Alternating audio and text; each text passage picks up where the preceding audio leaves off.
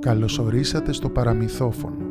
Είμαι ο Γιώργος Ευγενικός και μαζί θα ταξιδέψουμε στον κόσμο των μύθων και των παραμυθιών της Νορβηγίας. Μουσική Μάρα Κέσαρη. Έρευνα επιμέλεια κειμένου Μαρία Βλαχάκη. Υποστηρικτής μας αυτό το ταξίδι είναι η Νορβηγική Πρεσβεία στην Αθήνα.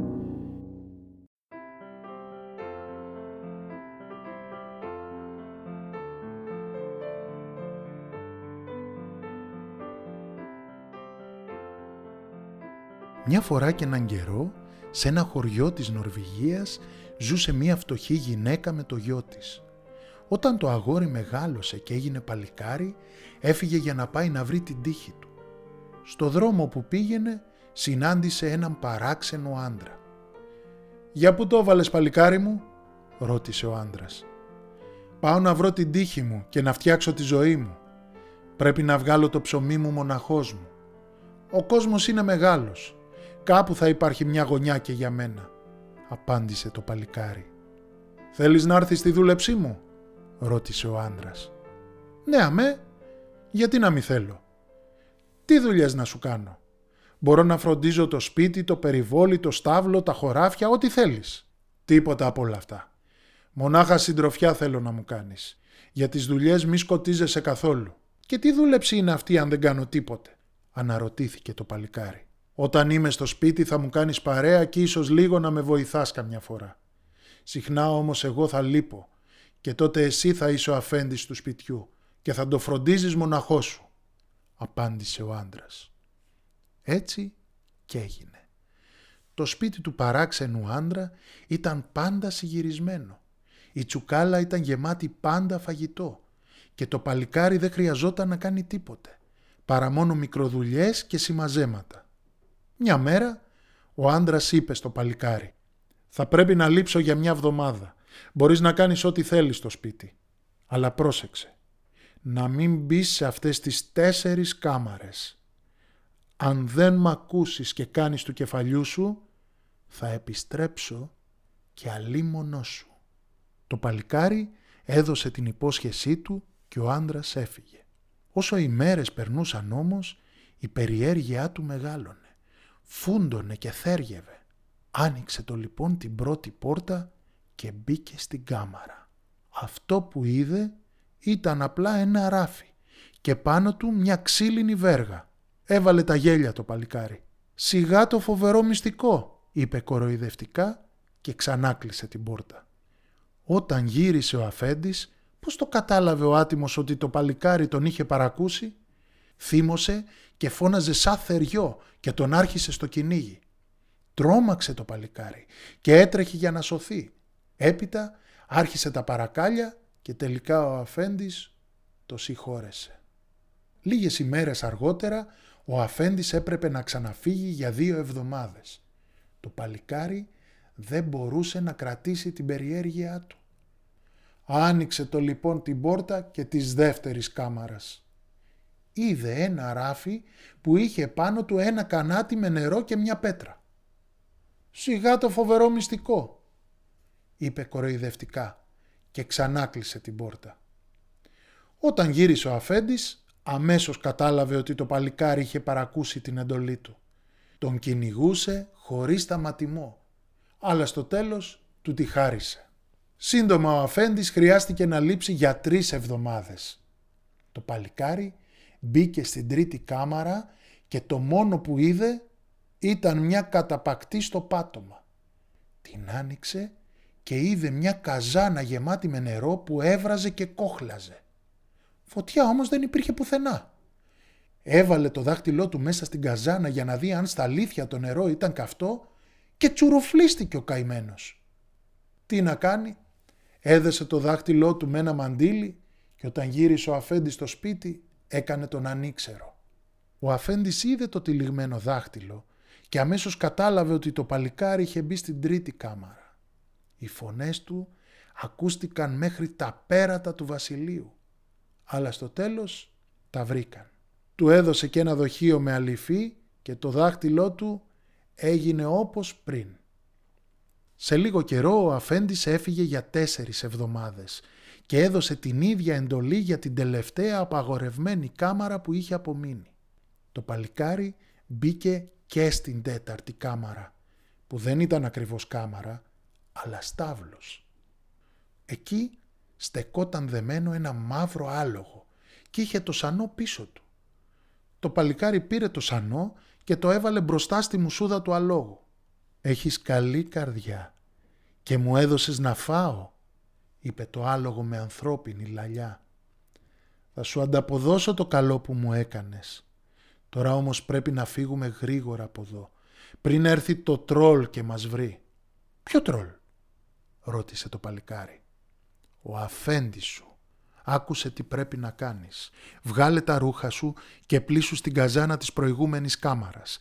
Θα γίνεις πιο δυνατός. Φόρα την πανοπλία που θα βρεις στο στάβλο και πάρε το σπαθί. Βάλε μου σαμάρι και χαλινάρια. Πάρε την ξύλινη βέργα, την πέτρα, το κανάτι και το νερό και το δοχείο με την αληφή και φύγαμε, είπε το άλογο. Έτσι και έκανε το παλικάρι. Μόλις ξεμάκριναν, να τα φάνηκαν αμέτρητα τρόλς να τρέχουν σαν τα μουρλάγια να τους πιάσουν. «Ρίξε τη βέργα πίσω σου», είπε το άλογο και σαν την έριξε το παλικάρι ένα πυκνό δάσος εμφανίστηκε και τα τρόλς χάθηκαν ανάμεσα στα δέντρα. Το άλογο κάλπαζε με δύναμη όμως τα τρόλς πάλιξο πίσω τους. «Ρίξε την πέτρα πίσω σου», είπε το άλογο και σαν την έριξε το παλικάρι ένα πελώριο βουνό υψώθηκε και εμπόδισε τα τρόλς. Το άλογο συνέχισε να καλπάζει, όμως δεν είχαν ξεφύγει εντελώς. Είδαν πάλι τα τρόλς να πλησιάζουν. «Ρίξε το κανάτι με το νερό πίσω σου», είπε το άλογο και σαν το έριξε το παλικάρι, μια στάλα νερό έπεσε πάνω στο καπούλι του αλόγου. Η στάλα έγινε λίμνη βαθιά και οι ήρωες του παραμυθιού μας έπεσαν μέσα. Κολύμπησαν, κολύμπησαν και πάλεψαν πολύ για να βγουν από τα νερά της λίμνης και εκείνη την ώρα τους πρόφτασαν και τα τρόλς λαχανιασμένα από το τρεχαλιτό. Έλα όμως που ήταν διψασμένα και έπεσαν με τα μούτρα για να πιούν νερό και να ξεδιψάσουν και δεν νοιάστηκαν καθόλου για το παλικάρι και το άλογο. Ήπιαν τόσο πολύ νερό, σχεδόν όλη τη λίμνη, που φούσκωσαν, φούσκωσαν, φούσκωσαν, φούσκωσαν μέχρι που έσκασαν.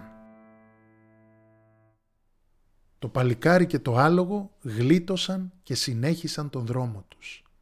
Έφτασαν σε μία φουντοτή φλαμουριά και κάθισαν για να ξαποστάσουν. «Θα πρέπει να πούμε αντίο τώρα», είπε το άλογο. «Είσαι πολύ κοντά στην τύχη σου. Κρέμασε στα κλαδιά της φλαμουριάς τα χαλινάρια μου και την πανοπλία σου. Ακούμπησε χάμος τις ρίζες το σαμάρι μου, το σπαθί σου και όλα όσα κουβαλάς. Έπειτα κόψε κλαράκια από έλατα και φτιάξε ένα καπέλο.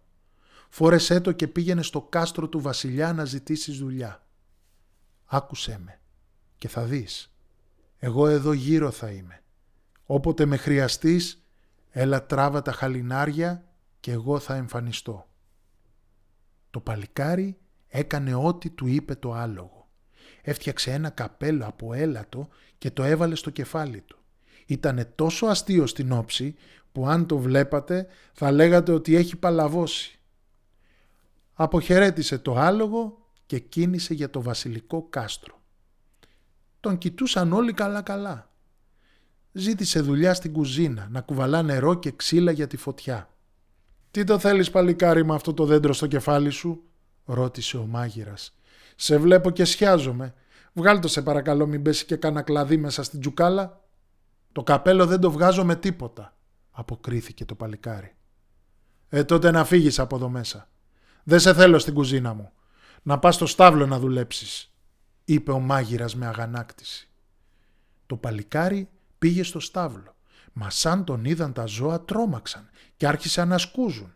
Οι σταυλίτες δεν ήθελαν ούτε να τον βλέπουν.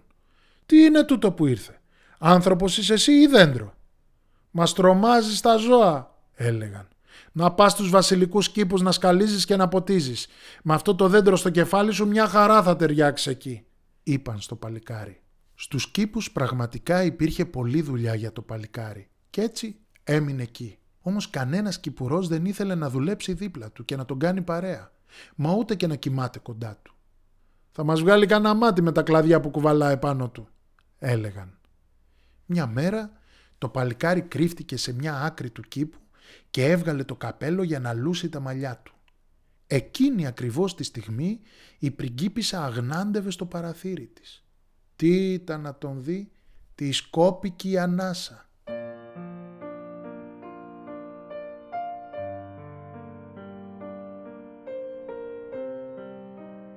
Τον χάζευε σαν μαγεμένη και δεν έπαιρνε τα μάτια της από πάνω του. Ήταν το ομορφότερο και το πιο γεροδεμένο παλικάρι που είχε δει ποτέ στη ζωή της. Η πριγκίπισσα παρακολουθούσε κάθε κίνηση που έκανε το παλικάρι και λίγο αργότερα ρώτησε τον αρχικυπουρό. «Ποιος είναι τούτος ο κυπουρός, καινούριος είναι, γιατί όλοι τον κάνουν πέρα και κοιμάται έξω από την καλύβα» «Πριγκίπισσά μου, καλό παιδί είναι και εργατικό, μα δεν στέκει πολύ στα μυαλά του. Έχει αυτό το κουσούρι να φορά ένα έλατο για καπέλο και όλοι τον αποφεύγουν», απάντησε ο αρχικυπουρός. Κρίμα ο δύστιχος. Να τον στείλεις να κοιμάται στην κάμαρά μου. Σήμερα και όλα τον περιμένω. Τάχασε ο αρχικυπουρός με τη διαταγή της πριγκίπισσας. Τάχασε και το παλικάρι σαν έμαθε τα μαντάτα. Τι είπε να κάνω; Αποκλείεται. όχι, όχι, όχι, αποκλείεται. Ε, δεν, δεν είναι σωστό δηλαδή. Ποτέ δεν θα τολμούσα να κάνω κάτι τέτοιο. Να πατήσω το πόδι μου έστω και έξω από την κάμαρα της πριγκίπισσας θα ήταν ασέβεια. Άσε που όλοι θα με κακολογήσουν ότι καλοπιάνω την κόρη του βασιλιά για να μην δουλεύω. Όχι, όχι, όχι. Αλλά αφού είναι διαταγή θα πρέπει να υπακούσω, είπε το παλικάρι. Και μια και δυο έφτασε η ώρα που η πριγκίπισσα και το παλικάρι αντάμωσαν.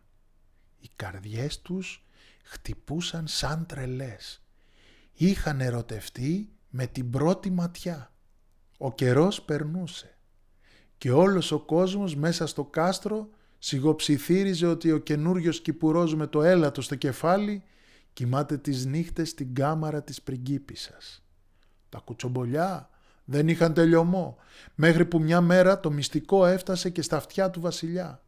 Ποιος τον είδε και δεν τον φοβήθηκε. Θύμωσε τόσο πολύ, έγινε έξαλλος και έκλεισε το παλικάρι στο πιο βαθύ μπουντρούμι του κάστρου. Την κόρη του την κλείδωσε στην κάμαρά της και την άφησε να κλαίει και να οδύρεται για τον αγαπημένο της.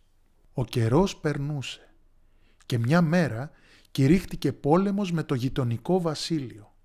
Όταν το έμαθε το παλικάρι, παρακάλεσε τους φρουρούς και ζήτησε από το βασιλιά να του δώσει την άδεια για να πολεμήσει και εκείνος. Έβαλαν τα γέλια οι φρουροί ο βασιλιάς δέχτηκε, αλλά πιο πολύ για να τον ξεφορτωθεί. «Σιγά, μην τα καταφέρει ένας κυπουρός με ένα έλατο στο κεφάλι», σκέφτηκε. Το παλικάρι ελευθερώθηκε και έτρεξε στη φλαμουριά χωρίς να χάσει λεπτό. Φόρεσε την πανοπλία του, πήρε το σπαθί του και τράβηξε τα χαλινάρια. Με μιας το άλογο εμφανίστηκε μπροστά του. «Πάμε να πολεμήσουμε άλογο, βάλε τα δυνατά σου», είπε το παλικάρι και κίνησαν μαζί για το πεδίο της μάχης. Το παλικάρι όρμηξε σαν θεριό και αγωνίστηκε ηρωικά, το ίδιο και το άλογό του. Πολέμησε γενναία και σκότωσε μέχρι και τον βασιλιά των εχθρών. Κανένας δεν κατάλαβε ποιος ήταν. Όταν η μάχη τελείωσε, ο βασιλιάς τον κάλεσε να παρουσιαστεί ενώπιον όλων των στρατιωτών. «Ποιος είσαι» «Πολέμησες με Ανδρία Περίσια», «Βγάλε το κράνος σου να σε δούμε», διέταξε ο βασιλιάς. Το παλικάρι έβγαλε το κράνος του και αποκαλύφθηκε το πρόσωπό του. Ο βασιλιάς κοιτούσε άφωνος. «Ο Κυπουρός! Μα πώς είναι δυνατόν» είπε ο βασιλιάς ξαφνιασμένος. «Να την πάρεις την κόρη μου για γυναίκα σου παλικάρι μου. Το αξίζεις» Το παλικάρι χάρηκε τόσο πολύ που ανυπομονούσε να συναντήσει την αγαπημένη του και να την αγκαλιάσει. Έπειτα το παλικάρι άλυψε τις πληγές του με την αληφή που είχε στο δοχείο και έδωσε το δοχείο σε όλους τους πολεμιστές για να φροντίσουν τα τραύματά τους. Ο στρατός γύρισε στο κάστρο με νίκες και τιμές. Η πριγκίπισσα σαν τα έμαθε όλα αυτά πετούσε από χαρά και ευτυχία όπως καταλαβαίνετε, σύντομα έγιναν γάμοι και χαρές και ξεφάντωσες πολλές. Και ενώ όλα φαίνονταν ήρεμα και ωραία, Ακόμη μια έκπληξη περίμενε το παλικάρι. Το άλογο το πλησίασε και του είπε «Βρήκε την τύχη σου. Έκανα για εσένα ό,τι μπορούσα. Αν θέλεις να μου κάνεις ένα τελευταίο καλό, πιάσε το σπαθί σου και πάρε μου το κεφάλι». «Τι λες, αυτό δεν θα γίνει ποτέ. Χάρη σε σένα βρήκα την τύχη μου», είπε το παλικάρι. «Πες μου τι θέλεις και θα το έχεις, ό,τι λαχταράει η ψυχή σου. Ένα στάβλο μονάχα για σένα, σέλα και χαλινάρια από χρυσάφι, αρκεί να μείνεις κοντά μου μέχρι τα βαθιά σου γεράματα. Ό,τι κι αν μου πεις θα το κάνω, αλλά μη μου ζητάς κάτι που δεν μπορεί να κάνει το χέρι μου. Ό,τι μου ζητήσεις θα το έχεις, αλλά μη μου ζητάς να σου κάνω κακό. Μη φοβάσαι, δεν μου κάνεις κακό. Άκουσέ με, χάρη μεγάλη στο ζητώ, επέμενε το άλογο. Το παλικάρι έσφιξε τα δόντια του, πέτρωσε την καρδιά του και έδωσε μία με το σπαθί του και τότε το άλογο μεταμορφώθηκε σε ένα λαμπρό βασιλιά με ένα χρυσό στέμα. «Τι συμβαίνει, πού πήγε το άλογο, ποιος είσαι εσύ» ρώτησε το παλικάρι ανάστατο. «Είμαι ο αληθινός βασιλιάς του γειτονικού βασιλείου. Ο βασιλιάς που σκότωσες εχθές με είχε εχμαλωτήσει και με πούλησε στον αφέντη σου το τρόλ. Το τρόλ με μεταμόρφωσε σε άλογο και με κρατούσε κρυμμένο εκεί που με βρήκες. Χάρη σε σένα ήρθε η ώρα να γυρίσω στο θρόνο μου, απάντησε ο βασιλιάς. Αυτά έγιναν κάποτε στην Νορβηγία και τα δυο βασίλεια απόλαυσαν ειρήνη για χρόνια πολλά και λένε ιστορίες των παλιών ότι έζησαν αυτοί καλά και εμείς καλύτερα.